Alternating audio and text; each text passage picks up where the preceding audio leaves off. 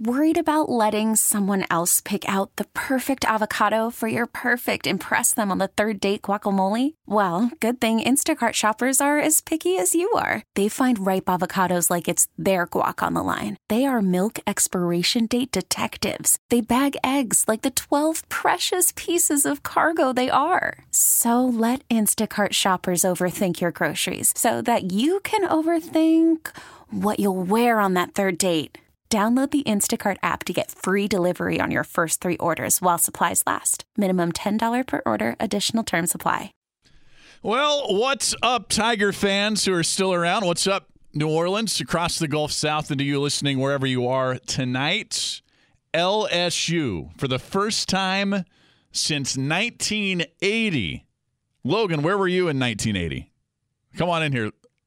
No, you weren't. Well, you know, spoiler alert, neither was I. Last time LSU beat a top five team was in 1980. It happened tonight. LSU defeats Kentucky 73 to 71 on the road with a Kavell Bigby Williams tip in with his left hand as time expired, sending Rupp Arena into a state of shock. Welcome into our show. We're going to cover the heck out of that result and what it means for the Tigers, not only right now, but also going forward this year, going forward with their program.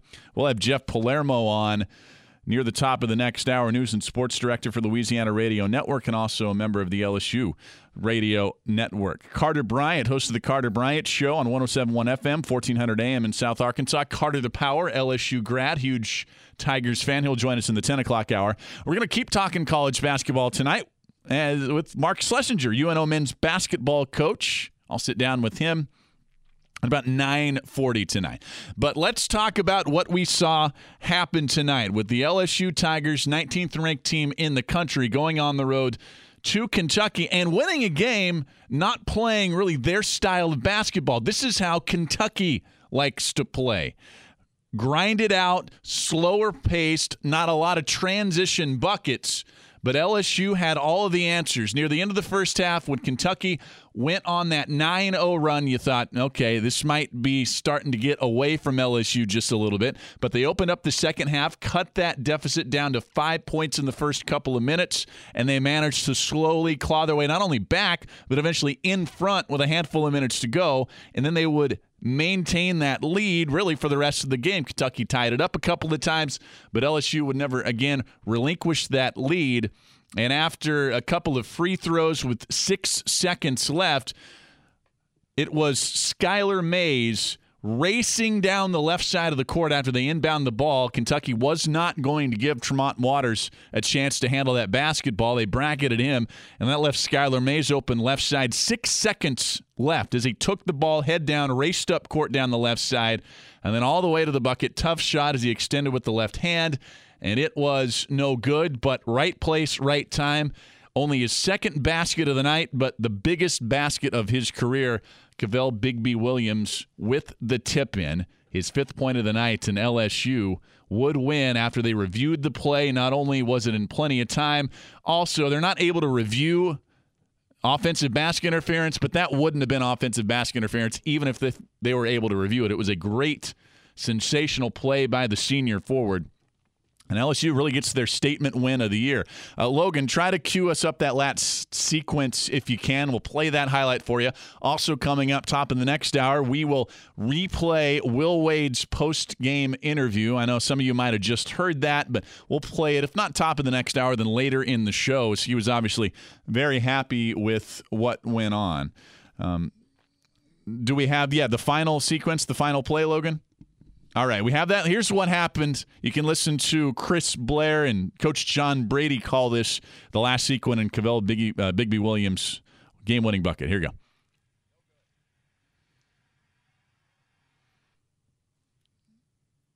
No, that's not. There we go.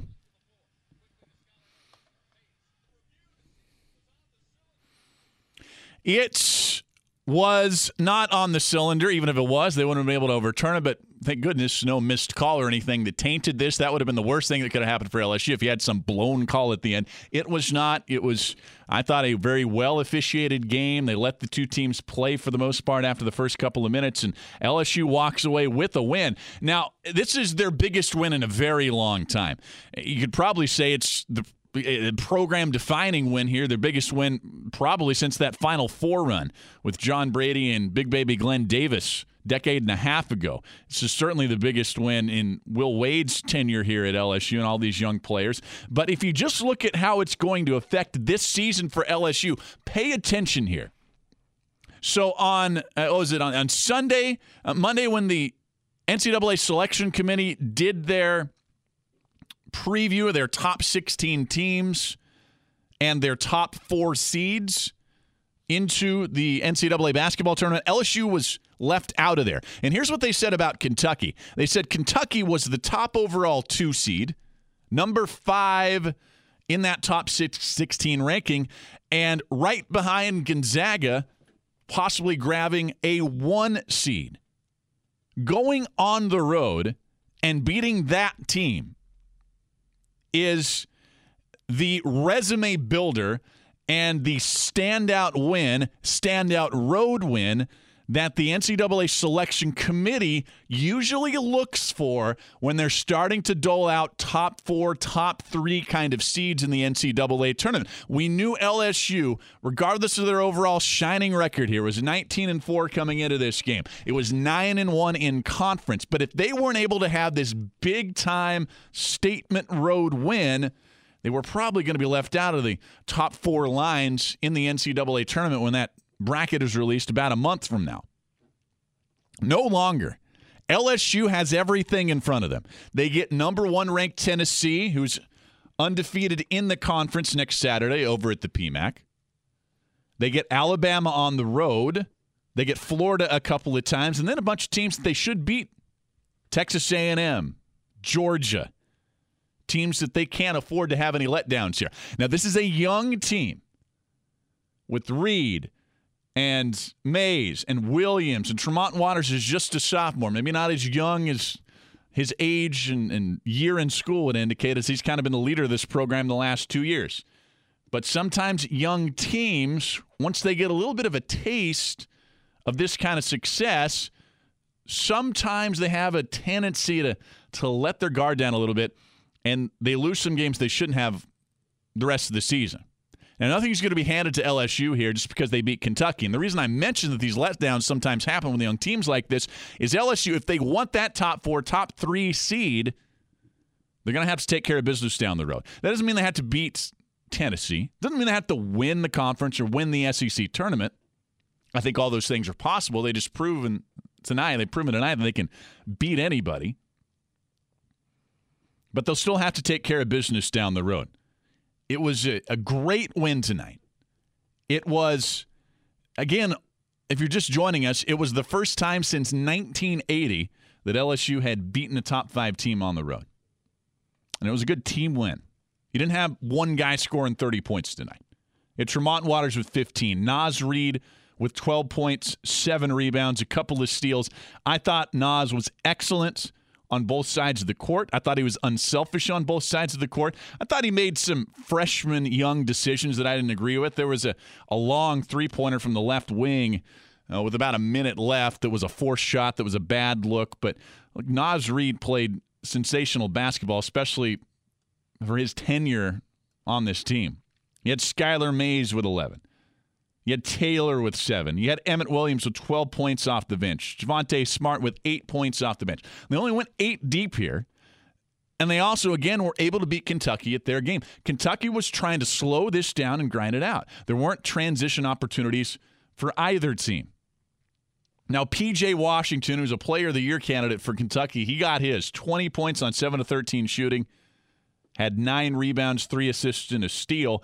LSU didn't really have an answer for him, but they had an answer for almost everybody else. And we've got to talk about Will Wade here. Wrote an article yesterday, and I also talked about it on the show yesterday, just how impressive Will Wade's quick resurrection of this recently dormant program was. Will Wade now is truly entering the conversation of great head coaches in college basketball. I was not ready to give that to him just because he was a young phenom at VCU and he was getting top recruits there in his recruiting class this last year at LSU. He hadn't won enough yet. He hadn't made the deep NCAA tournament runs, which is still probably the one thing that's missing from his resume. But this guy's 36 years old. This guy said when he came to LSU in the opening press conference, this was a sleeping giant. This was a Goliath that he could awaken here. And that he truly believed, even to some of our eye rolls, that LSU could be a destination for recruits, could be a perennial championship contender in college basketball. Maybe it's time to start believing him here.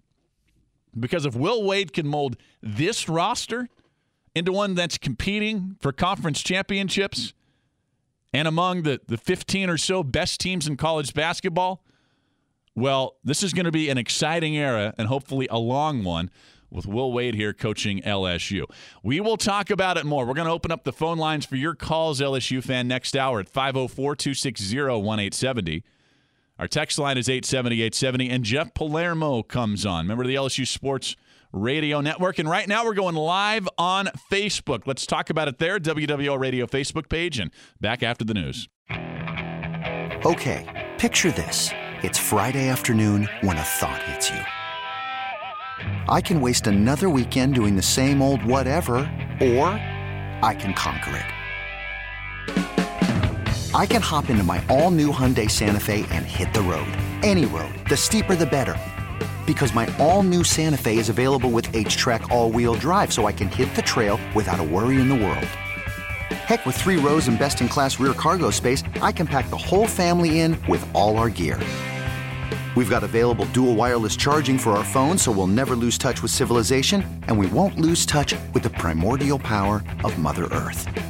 So which is it? Waste the weekend or do something a little more epic? And conquer it in the all-new Hyundai Santa Fe. Visit HyundaiUSA.com or call 562 for more details. Hyundai, there's joy in every journey.